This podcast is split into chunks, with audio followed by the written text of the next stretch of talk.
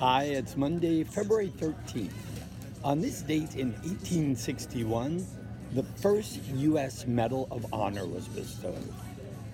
Uh, honor. Honor means to treat someone with respect.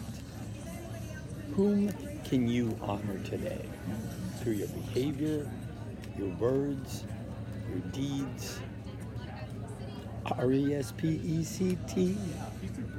Get to work.